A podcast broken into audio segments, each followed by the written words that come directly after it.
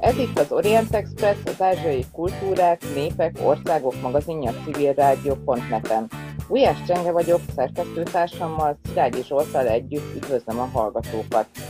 Vendégünk a Civil Rádió stúdiójában Zhangyu Karolin, operaénekes, a Kínai Művészeti Központ zenetagozatának vezetője. Emellett tanít a Szegedi és a Pécsi Tudományegyetemen is. Egyik fő célja a zene megszerettetése mellett az, hogy közvetítsen a két kultúra között, és felhívja a figyelmet a két kultúra közti hasonlóságokra. A mai adásban többek között arra is választ kapunk majd, hogy a Kodály módszer miért is olyan közkedvelt Kínában. A műsorban szó lesz személyes motivációjáról, magyarországi tapasztalatairól, pályafutásáról és többek között Kína és Magyarország zenekultúrájáról is. Orient Express adásainak elkészültét a Magyar Nemzeti Bank támogatja. Felhívjuk hallgatóink figyelmét, hogy az Orient Express adásai nem csak a civilrádió.net-en hallgathatók, hanem podcastként az interneten is, az expressorient.blog.hu oldalon, a YouTube csatornákon, továbbá a Soundcloudon, a Spotify-on, az iTunes-on és a többi podcast alkalmazásban méghozzá bárhol, bármikor, bármilyen kütyüvel. A járványhelyzet miatt az Orient Express mai adását Zoomon keresztül készítjük, a szokásosnál rosszabb hangminőségért megértésüket kérjük. Üdvözlöm a kedves hallgatónkat és a mai vendégünket is, Dzsengű Karolin. Ha jól tudjuk, Sziánban nőttél fel orvos szülők gyermekeként, miért éppen a klasszikus, tehát nem a hagyományos kínai operára esett a választásod? És miért éppen magyarul? Sziasztok! Kedves vendégek! Nagyon szépen köszönöm, hogy ma itt lehetek, és az első kérdés nagyon érdekes számomra, mert nagyon sok ember már kérdezték erre, és én amikor Kínában tanultam, illetve amikor kicsi voltam, akkor is már hallottam nagyon sok olyan európai klasszikus zenét, természetesen mi a kínai zenei kultúrában nőttünk föl, kiskoromtól már kezdettem tanulni a hangszereket, illetve egy kínai hangszer, ami citerá, egy citerára hasonlít, magyar citerára hasonlított egy, egy hangszer, gyönyörű szép hangszínen, fenntartó hangsor, olyan, mint egy hárfa hangszíne. Benne próbálom megérteni a kínai kultúrát a kínai hangszer keresztül, illetve még tanultam zongorát is. Utána sokat hallgattam komoly zenét, illetve európai komoly zenét. Egy, igazából erre nem is terveztem, hanem amikor legelőször hallottam egy operáról, a neve Turandot, benne van kínai népzene. Benne volt kínai népzenének a motivát, motivum, és arra nagyon érdekes számomra, hogy egy európai klasszikus zenében benne van egy kínai néptal, és onnan kezdve kezdtettem kicsit komolyabban, illetve jobban figyelni európai komoly zenét. És így utána a zeneiskolában folytattam a zenei tanulmányaim, utána volt lehetőségem kimenni Európában, mivel itt mindig nagyon érdekel számomra, hogy a Petőfi, nagyon híres magyar író, és Liszt, illetve még Kodály, Kodály módszer, ezek nagyon sok minden olyan számomra nagyon érdekes uh, dolgok, csak akkor fogok megérteni, hogyha tényleg ebbe országban tudok maradni, uh, megnézni, és megismerkedni az embereket. Ezért jöttem Magyarországra. És még természetesen még rokonom is itt laknak, de teljesen véletlenül ők is itt vannak, és nagyon ö, nagy segítségével a nagybátyám, hogy ide jöttem Magyarországon, és kezdettem tanulni ö, Szeged Tudomány Egyetem zenőszeti karon, és onnan folytattam a európai komoly zenének a ö, tanulmányaimat, és így ö, mai napig idáig ö, itt vagyok, még Magyarországon, igen. Mikor találkoztál először magyar zenével? Ö, amikor legelőször igazából egy ö, koncerten Kínában volt egy cimbalom, aztán egy cimbalom koncert, egy magyar cimbalom koncert, és akkor játszott magyar népzenét, és akkor még, még egyetemen, mint kínai zenőszeti karon jártam akkor, és akkor hallottam legelőször úgy kimondhatóan magyar népzenét, és akkor mondom, ha biztos ezen a két nap között annak idején, nem tudom mennyi év az előtt, biztos volt olyan valami kapcsolatot, és lehet a zene is ennyire hasonlóak. Akkor találkoztam először. Tehát akkor ezek szerint ő már tulajdonképpen művelt zenészként, hiszen akkor már ugye egyetemre járt, érezhető volt, vagy hallható volt a kapcsolat a magyar és a kínai zenei motivumok között, vagy ez csak egy ilyen véletlennek köszönhető, hogy egyszerűen megtetszett a magyar zene?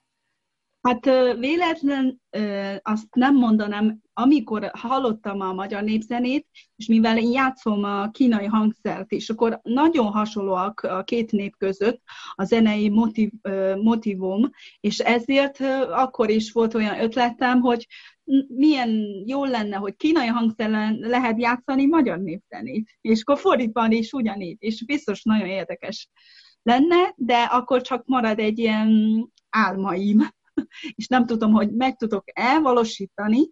Utána, amikor ide jöttem Magyarországra, és amikor tényleg valóságosan hallottam magyar, többi magyar hangszert, népi hangszert, akkor, akkor kezdettem próbálni is, hogy a kínai zene a magyar hangszeren hogyan lehet szólni, és, illetve fordítva is úgyhogy játszottam a magyar népzeneket, a, a kínai hangszeren is többször volt koncerten, és nagyon nagy siker volt mindig.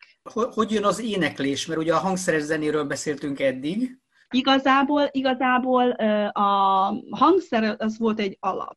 Tehát annak idején én nagyon szerettem szerettem énekelni, de sosem gondoltam, hogy ezen a úton, illetve ezen a éneklés pályán fogok menni, hanem így ö, alakult. Amikor zeneiskolában tanultam, és akkori ö, tanárom nagyon megköszöntem, hogy, hogy ő felfedezik engem, hogy, hogy van egy szép énekhangom. És akkor onnan kezdve kezdtem tanulni, utána felvételiztettem a, a kínai zeneművészeti karon, és sikerül volt a, a B, PH-s diplomám Kínában, és ott onnan jöttem, illetve onnan próbáltam beadni még egy papír, egy felviteli itt Európában, a nagybá, nagybátyámmal segítségével, mert mivel ő itt lakik Magyarországon, és ő ott lakott is Szegeden, és ajánlott nekem a magyar egyetemet, és akkor próbáltam egyet, és akkor sikerült, és így jöttem Magyarországra, és továbbra is énekeltem mai napig. Ugye mindez történt 2004-ben már, mint a felvételi, ha jól tudom, akkor jöttél Magyarországra, és azóta Igen. is így többé-kevésbé itt vagy. Ugye tudjuk, Igen. hogy Kína és Magyarország nagyon különbözik egymástól így kulturális szempontból, meg minden szempontból milyen volt megérkezni ide Magyarországra? Mi volt a legnehezebb megszokni, és mi volt a legkönnyebb elfogadni számodra? Számomra elsőre a nyelvtanulás. a nyelvtanulás volt a legnehezebb. Mielőtt ide jöttem, tehát én angolul beszéltem, és mivel szeretném jobban megérteni magyar kultúrát, azért jöttem Magyarországra. És arra gondoltam, hogy angol nyelvtudás mellett biztos nem elég ahhoz, hogy jobban értsem ezen a kultúrát. hiszen van nagyon sok gyönyörű szép versek, darabok, ének darabok, meg sok minden, ami csak magyarul, magyar nyelven keresztül lehet megélteni annak a szépséget. És elkezdtem tanulni magyarul. Próbáltam, amikor egyetemen jártam, és akkori osztálytársammal, hogy nem beszélünk angolul, csak magyarul beszéljünk egymást, és így ráadásul laktam annak idején a kollégiumban, hogy legyek, legyek a magyar társaságban, és akkor nagyon sok kedves barátaim és osztálytársaim, akik szívből engem segített, és így tanultam meg magyarul, viszont az, annak a folyamat nagyon nehéz volt. Tehát mivel nagyon más a nyelv lényege, vagy illetve a, a nyelvtan, és nagyon nehéz volt megtanulni, de utána nagyon jól érzés, hogy tudunk jobban, mélyebben beszélgetni az embereket, és jobban értjük egymást. Ez volt a legnehezebb számomra, de utána jöttem rá, hogy nagyon sok gondolkodás egyébként hasonlóak vagyunk a magyar nép, meg kínai nép szerintem. És az étel? Az étel, nagyon, abszolút, nagyon szeretem magyar ételeket, töltött káposzta, meg a pörkölt, ezek a tipikus magyar ételeket. Nagyon szeretjük, és, és néha főzünk is itthon. Nyilván nem annyira jó szerintem, még nem annyira hasonló, mint a, hogy étterembe megyünk, vagy valamelyik barát, barátunknak a nagymamája főzés, de nagyon szeretünk, igen. Annó, amikor ideérkeztél, nehéz volt a beilleszkedés? Elején nagyon nehéz volt, mivel nem tudjuk a, kommunikálni olyan szempontból, hogy, hogy a szokás, például Kínában, tudjátok, az Kínában az a lényeg, hogy mi szeretünk a forró vizet inni, például. És itt nem lehet kapni sehol sem. És nekünk, hogy saját magunkat kell szerezni ilyen. Biztos, hogy mai nap is elmondom a kollégáknak, vagy barátainknak, hogy mi forró vizet hiszünk, és nagyon nagy van nyitva a szeme, hogy ilyen csodálkoznak, hogy miért. Úgyhogy ez a, szerintem ez egy ilyen hagyomány, és nagyon sok ember nem bírják a forró víz mellett élni, szerintem. Biztos látjátok, a kínai turisták és kezében van egy ilyen teás pohár, vagy te, teás. Valami mindig benne van tea, vagy valami, ami mellek.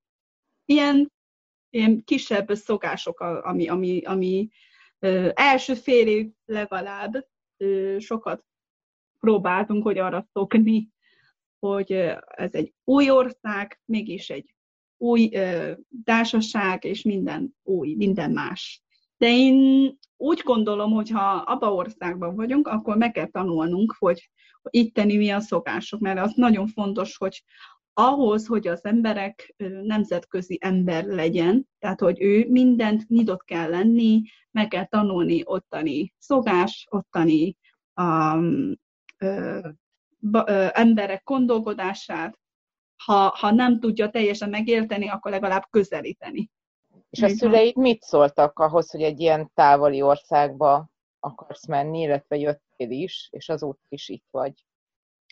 Hát nehéz, mai nap is nagyon nehéz ez a kérdés, mivel a szüleim, ők orvosok, hogy amikor kicsi voltam, akkor nagyon akartak volna, hogy orvos legyek. De, de én mivel a, nagyon sokat voltam a kórházban a szüleim mellett, és így nagyon nehéz volt, hogy nekem boldogság az, ami fontos. És akkor ott mindig, ami, ami negatívot lát az ember, és én nem szeretem, hogy a, természetesen ez egy jó érzés, hogyha valaki lehet menteni a másik embernek a életét, az egy nagyon jó élmény, jó érzés, de azt szeretném az életem, hogy, hogy a, a szépség a maradjon mellettem, az például éneklés, a zene, ezek mind olyan dolog, hogy a lelki világban nagyon, nagyon boldog tudok lenni, és, és a szüleim azt látták, ők, ők látják, hogy én szeretem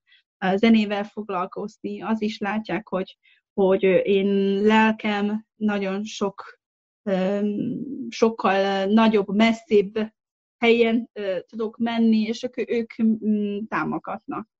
Akkor itt tulajdonképpen két dolgot is meg kellett, vagy el kellett fogadni a szüleiknek. Egyrészt az, hogy nem azt a, azt a szakmát választja, amit ők. Igen. Másik pedig, hogy elmegy nagyon messzire. Tehát, hogy azért itt, itt komoly kihívások előtt voltak. Azért ez nem általános, ugye, hogy a, hogy a gyerekek más irányba indulnak, mint amit a szülők elképzelnek, nem? Így van, de el, először nekik is nehéz volt, oda elfogadták. Ugye látták, hogy nagyon sok sikermény kaptam a, a, ebbe szakmában, ezen a országban, és utána elfogadták, hogy, hogy, hogy hol van nekem a boldogság. És a boldogság tudok találni, és nekik is boldog.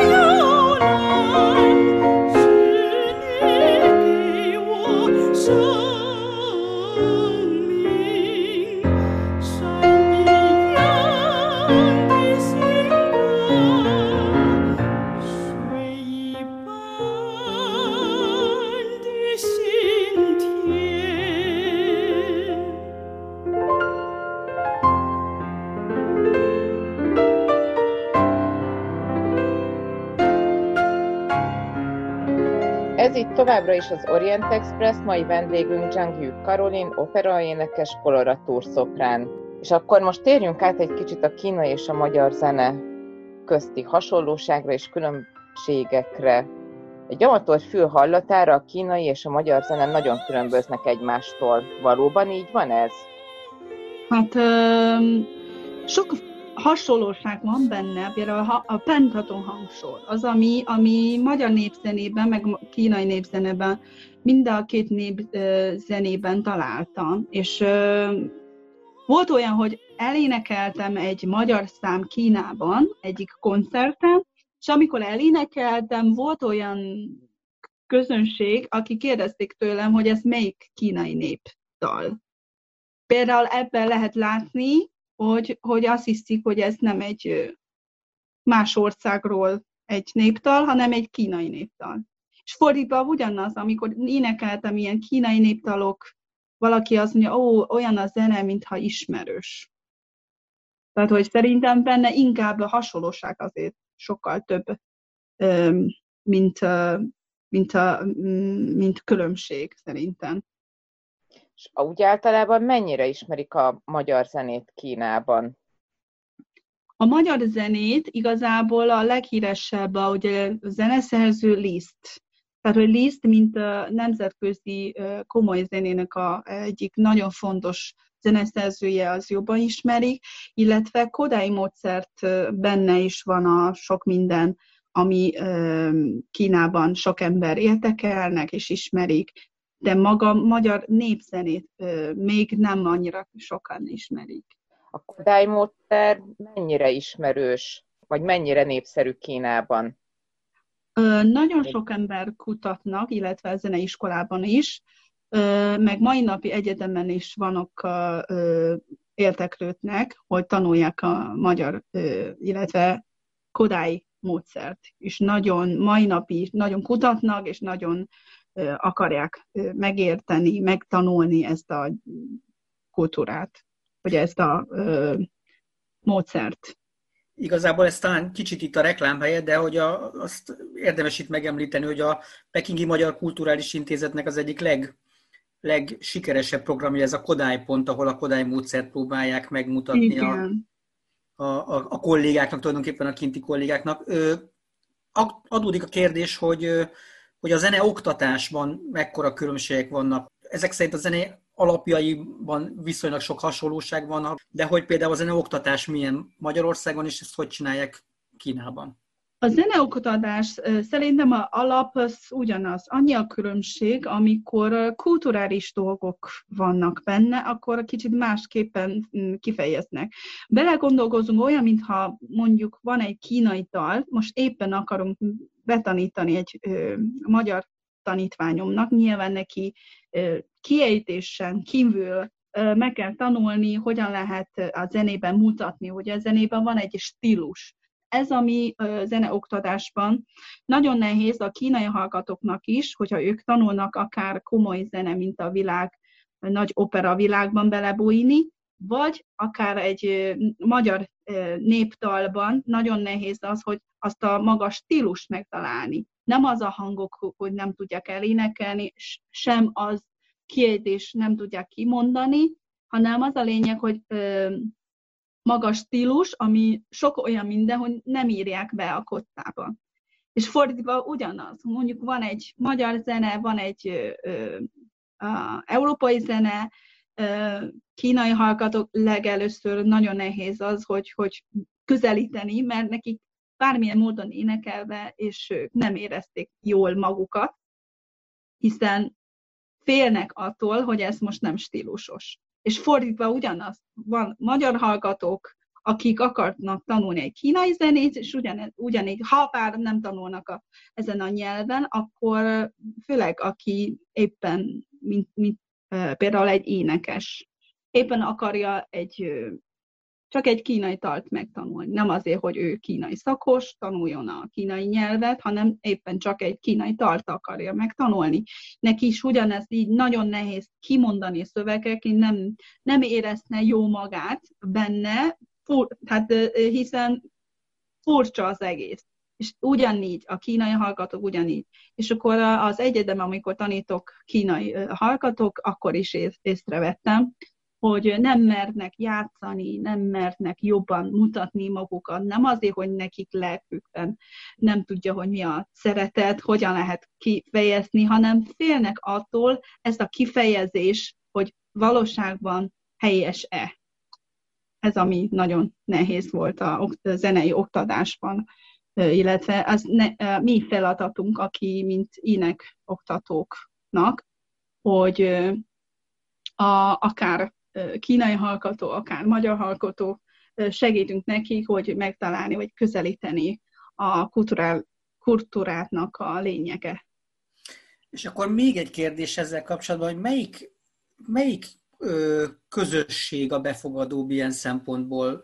Mennyivel érdeklődőbbek a kínai hallgatók a magyar kultúra iránt, és eléggé érdeklődnek a magyar hallgatók a kínai kultúra iránt, mert én azt lát, azt tapasztalom, hogy nagyon sok ázsiai ö, művész, zeneművész járja a világot, de Igen. kicsit bizonytalan vagyok azzal kapcsolatban, hogy vajon mennyi magyar zeneművész jár Kínába, vagy akár Ázsia más területeire. Szerintem vegyes.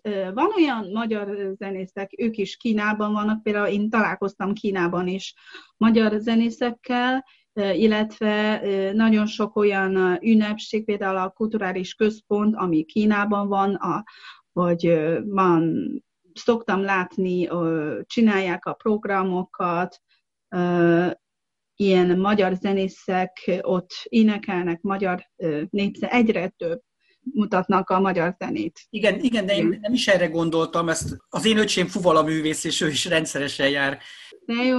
De inkább arra lettem volna kíváncsi, hogy a magyar művészek kínai zenét tanulnak-e. Mert ugye, mint ahogy ön is, hát sok, sok kínai művész tanul európai vagy nyugati zenét, de, de abban nem vagyok biztos, hogy a magyarok például tanulnak-e igazi kínai autentikus. Igazából uh, itt például Budapesten élek, és uh, én itt is uh, oktatom a, a Kuchen, az én hangszerem. Uh, legnehezebb a probléma, hogy itt nem lehet kapni a hangszert. Tehát nagyon sok érteklődő van, és nem tudnak honnan szerezni a hangszer, és így nem tudnak tovább tanulni. De én biztos vagyok benne, hogyha mm, itt jobban lehet kapni a hangszereket, és akkor jobban érteklődnek. Például a különböző konfuciusz intézetben szokták csinálni ilyen kínai zene koncerteket, és azok mind nagyon nagy érteklődéssel van, és én biztos vagyok benne, hogy, hogy ha, ha emberek több lehetőség van azzal, hogy lehet tanulni, biztos sokan erre is fognak választani. Olyan, mint annak idején nagyon kevesen tanulnak kínaiul, de most egyre többen tanulnak kínaiul, azért mert most egy olyan világban élünk, már vannak a lehetőségek. Tehát nagyon sok olyan kapu ki van nyitva az emberek, hogy, hogy közelíteni a másik országnak kultúrát is. Ezért nagyon sok ember például utcán sétálni is lehet néha látni olyan embereket, akik tényleg beszélnek kínaiul. És megleptem. Igen. Igen. Említett ezt a hangszert, ezt a bizonyos kúdzsenget. Be tudnád mutatni ezt pár szóval a közönségnek, a, a hallgatóknak? Aha. Jó.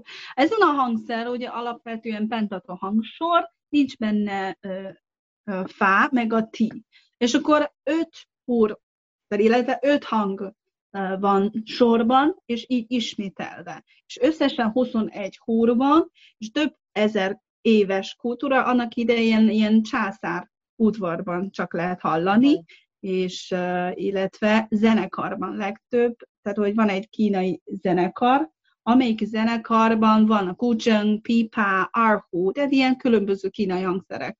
És most egyre több, többet lehet, lehet látni Európában is ilyen koncerteket.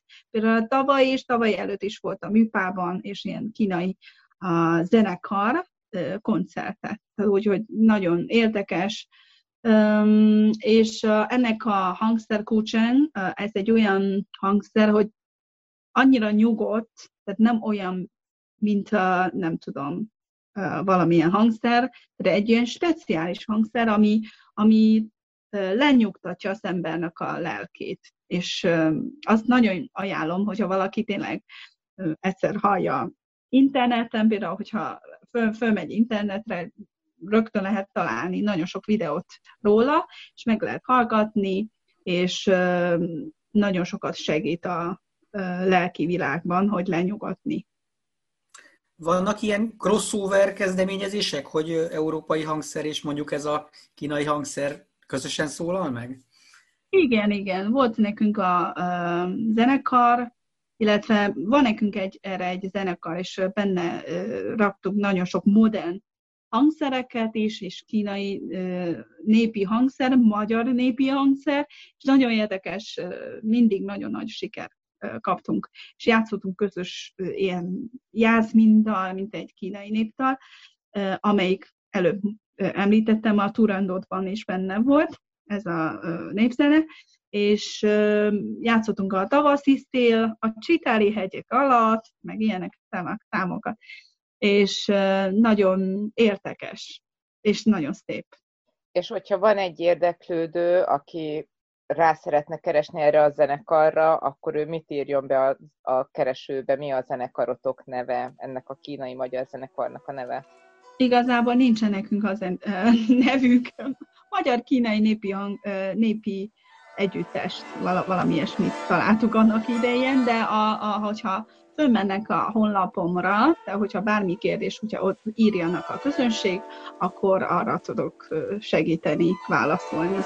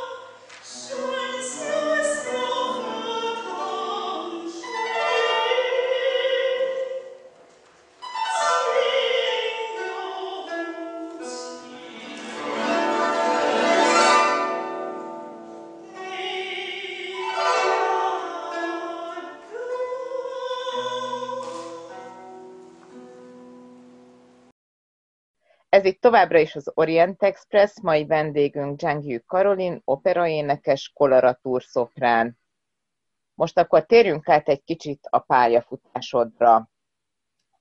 Ugye azon kövesek közé tartozol a világon, aki ilyen hihetetlen magas hangot is ki tud énekelni nagyon szépen, és nagyon sok opera szereplő bőrébe bújtál már, énekeltél már többek között a varázsfuvolában, turandóban és a traviátában is. Egy kicsit arra szeretnék áttérni, hogy egy ilyen klasszikus opera színpadi mozgás kultúrája mennyiben más, mint egy hagyományos kínai opera mozgáskultúrája, és mennyire volt nehéz ezt elsajátítani? Ez megint egy olyan kérdés a kultúrához érünk vissza. Nagyon nehéz számunkra, mivel nekünk más kultúrában nőttünk föl. És nagyon sok olyan mozdulat, ami színpadon testbeszéd másképpen kifejezünk. És mai nap is, amikor tanítok a kínai hallgatókat, akkor is éreztem nekik, ugyanígy nehéz nekik megszokni bármilyen szerepben, egy európai szerepben belebújni, hogyan lehet kifejezni, hiszen mindig látunk egy kínai lány, vagy egy kínai fiú énekelte egy szép tart. De na most nem arról van szó, hogy ha bele megyünk egy szerepben, akkor a keze, a tekintet, a, az összes mozdulat máshogy, mint egy európai ember. Tehát máshogy, mint egy európai ember, és ezért arra kell közelíteni, és nagyon sok magyar hallgatók, akik tanulnak egy, Európa, egy, egy operát, akkor nekik nem kell megnézni videót, szerintem az a lenne a legjobb, akkor kotta szerint megtanuljon, tanuljanak a darabokat. Csak az a probléma a kínai hallgatók között például, nekik ö, muszáj megnéznek a internetről ö, egy teljes, vide, ö, teljes operát, vagy, vagy elmennek a színházban, operaházban, megnéznek a élő ö, operát, mert hiszen más a mozdulat, más a tekintet. Meg a mimika, nem? Mert... Igen, igen. Tehát nagyon más, mondjuk egy egy szerelem, például egy szerelem témáról, hogyha két ember hogyan viselkednek színpadon, európai pár, meg egy kínai pár, a valóságban is nagyon más. Hogyha elmen, egy, elmegyünk utcára, hogyha egy ö, magyar ö, egy, egy szerelmes pár, egy, meg egy kínai szerelmes pár, úgy nagyon máshogy kifejeznek. És nem, mondhat, nem mondhatunk, hogy melyik jó, melyik rosszabb, hanem ilyen nagyon más. És akkor belebújnak egy operában, mondjuk egy, éppen egy szerelem, Rómeó és Júlia, halál, meg nem tudom, a tragédia, azt játszanak, és akkor teljesen máshogy viselkedik. Természetesen mosolyog az ugyanaz, szomorúság az is ugyanaz, de ahogyan kifejezi, mégis van különbség. Melyik szerepet volt a legnehezebb elsajátítani, illetve melyik szereplő bőrébe volt a legnehezebb belebújni számodra, amiket eddig játszottál? Az éj királynő, az volt a legnehezebb. A technikai szempontból ugye biztos mindenki tudja, az éjkirálynő a kororatos szopránnak egy, egyik csúcsa, egyik csúcs szerep, tehát hogy nagyon nehéz az van, hogy a, a technika megoldani, illetve szépen énekelni, ahogy kéne, és utána, mint a karakter szerint is nagyon nehéz. Azért, mert én például, én saját magam, én jobban szeretem Jill, tehát mit tudom én, például a, a bohém életből, mimit, ilyen szerelem, nem tudom, ilyen belkántos dolgok jobban szeretem, de most éppen kell játszani egy kemény éjkirálynőt, és ráadásul az a bizalom, mint egy királynőnek a mm, viselkedés színpadon egy ázsiai lány el kell felejti, hogy ő most milyen nemzetiség. Nagyon nehéz volt az, hogy technika mellett kéne belebújni ebbe szereplen. És nagyon boldog voltam, hogy kaptam olyan lehetőséget, például tavaly is énekeltem az, a Zeneakadémián, ott a Marton Éva művésznő ajánlattal énekeltem az Égy és nagyon jó volt, és természetesen a, a tanárok az én tanár, tanáraim, ők is segítették, a, mint a Temesi Mária művésznő is segített benne, úgyhogy uh, nagyon boldog voltam, hogy elénekeltem, de nagyon nehéz volt.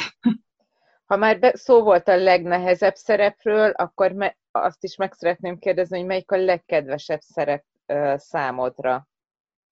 A Turandotból Liu szerepet, mivel hogyha uh, Liu az egy kínai név, ez egy kínai szerep, és uh, éppen olaszul énekel. De egész maga történet, kínai történet, benne van kínai motivum, és az összes hang ilyen ázsiai motivum vannak benne, és ami nagyon közel a lelkemhez. És legjobban szeretem ezt a szerepet. És amikor még hallgató voltam, még mai nap is emlékszem, hogy akkor még Szegeden szabatéri játék van, akkor még kórusban is voltam, és volt ilyen lehetőség, hogy szólóban énekelni a Liu szerepet, a szabadtéri játék a színpadán, a egyik próbán, akkor éppen Ross Andrea, a művésznő, akkor nem volt ott, és ott akkor énekeltem én. Nagyon jó élmény volt. És mai napi minden tegnap történt. Igen.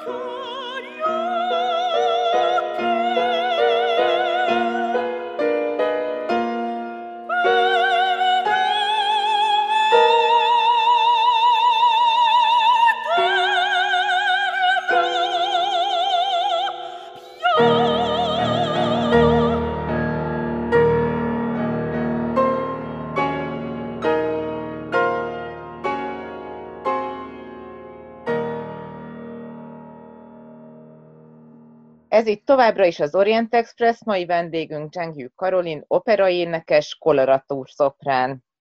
Az előző blokkot ott hagytuk abba, hogy a járványhelyzet miatt nem tudtál elmenni Kínába, különböző mesterkurzusaidat online ö, végzed.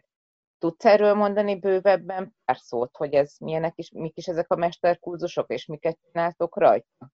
Kínában is több zenőszeti kar, több zenei Egyetemen voltunk ilyen mesterkurzuson, és ott volt a közös koncertünk, hoztam a magyar kollégákkal, illetve művészekkel, és együtt csináltunk ilyen magyar-kínai est koncerteket.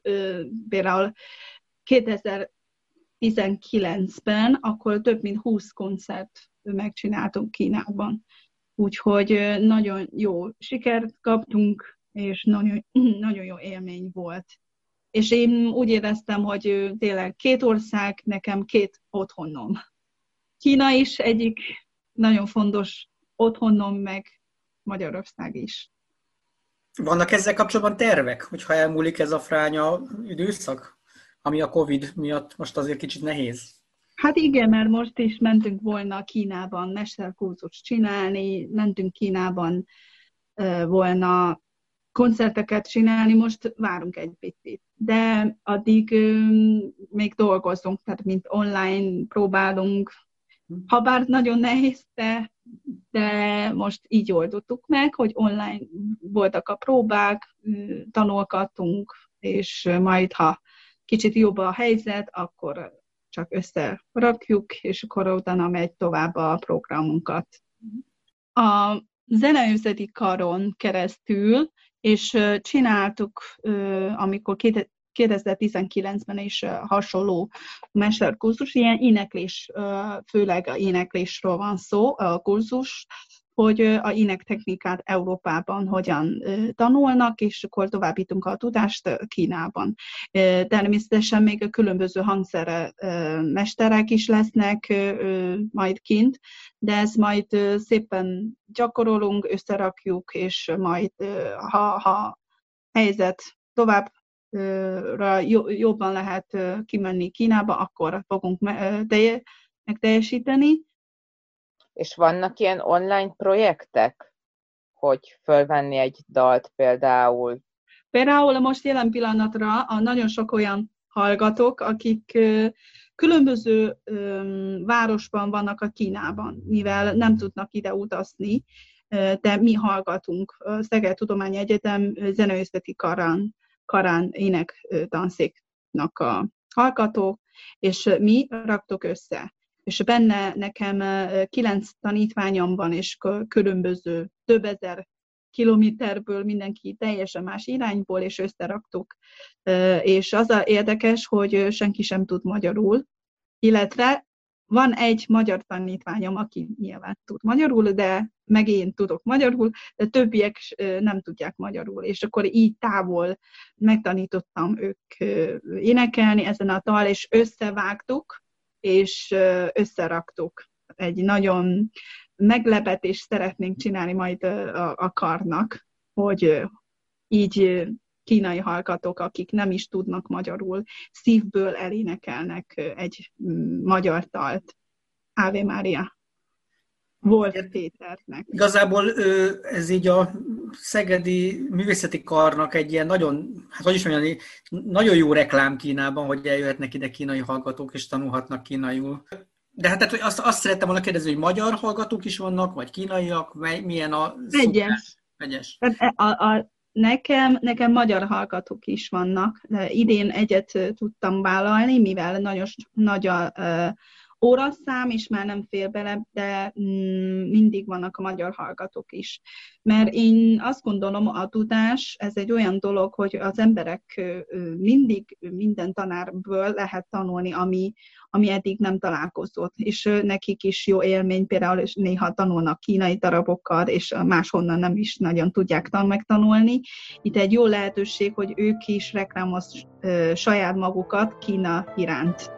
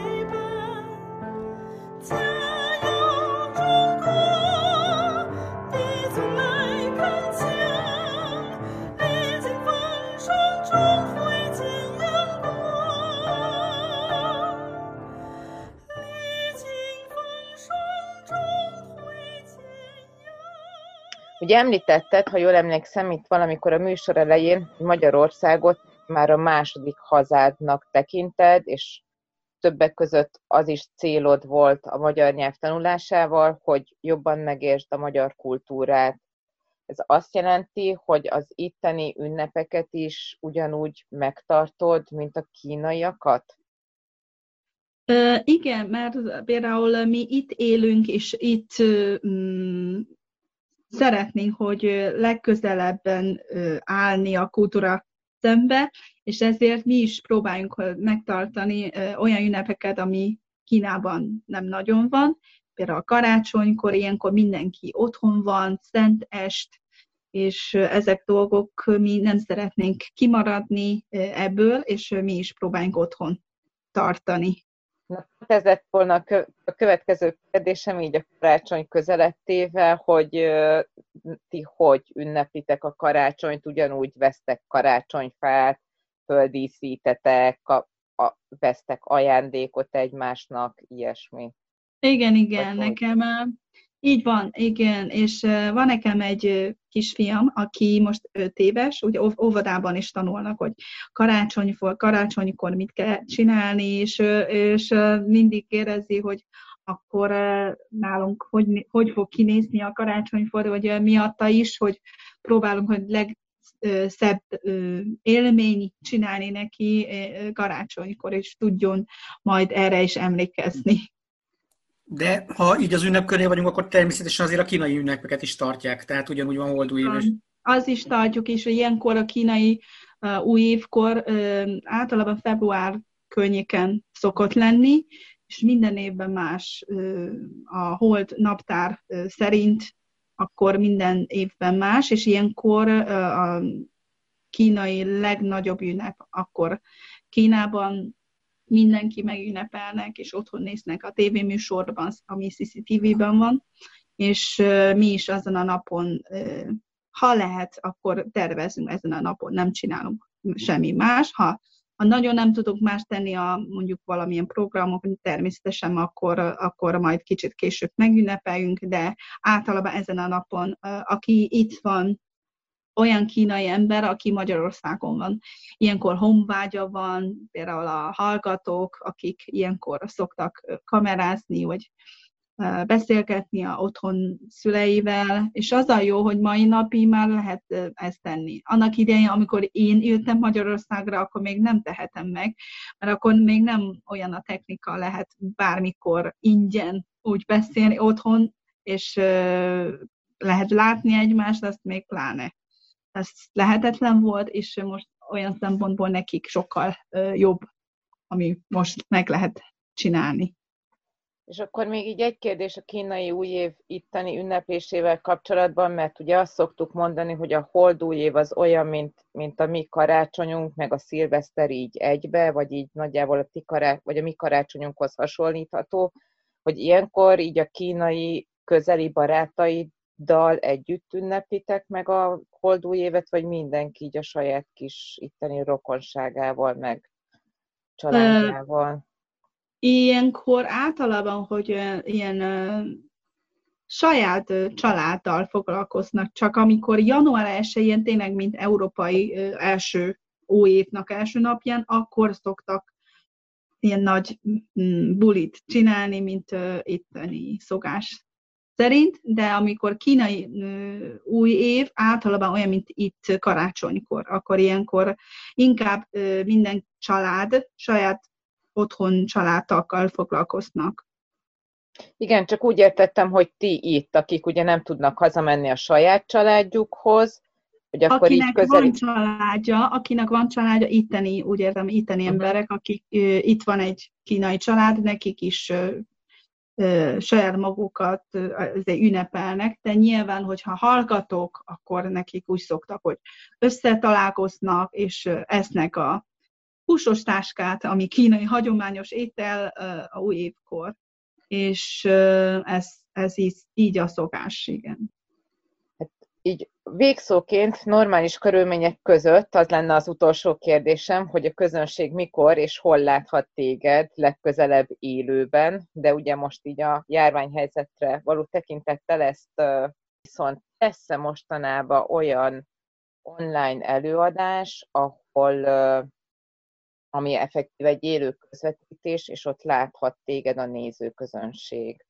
Éppen csináltunk ilyen új zenei klipeket, és majd fel fogok rakni a honlapomra, és illetve a Facebookon oldalon is lehet követni, Instagram is lehet követni, és ott fogunk kirakni, hiszen akkor, tehát úgy, úgy élő műsorban mostanában nem nagyon tudunk megvalósítani, és ilyen módon próbáljuk megoldani, mert nagyon sok közönség szoktak írni nekem, hogy mikor várhat új zenémet és akkor így fogok majd kirakni. Nagyon köszönjük Karolinnak, hogy elfogadta a meghívásunkat, köszönjük a hallgatóknak a figyelmet és a Magyar Nemzeti Banknak a támogatást. Önök az Orient Express a civilrádió.net ázsiai magazinját hallották, a műsor Gulyás Csenge és Szilágyi Zsolt vezették. Hívjuk figyelmüket, hogy az Orient Express adásai nem csak a civilrádió.net-en hallgathatók, hanem podcastként az interneten is. A címünk expressorient.blog.hu, de ott vagyunk a YouTube-on, a Soundcloud-on, az iTunes-on, a Spotify-on és a többi podcast alkalmazásban is. Facebookon pedig a Pázmány Péter Katolikus Egyetem Modern Kelet-Ázsia kutatócsoportjának oldalán lehet megtalálni az adásokat és készítőiket. A viszont hallásra tartsanak velünk a jövő héten is!